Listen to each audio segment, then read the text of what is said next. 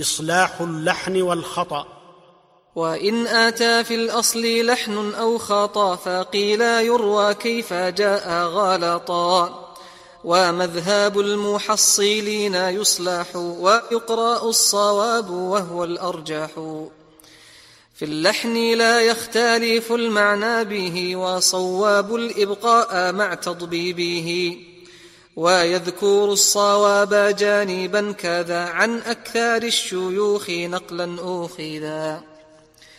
والبدء بالصواب أولى وأسد وأصلاح الإصلاح من متن ورد وليأتي في الأصل بما لا يكثر كابن وحرف حيث لا يغير.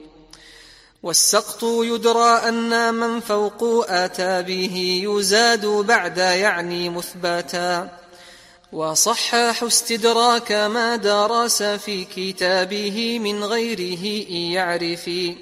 صحته من بعض متن أو ساند كما إذا ثبته من يعتمد. وحسان البيان كالمستشكل كلمات في أصله فليسألي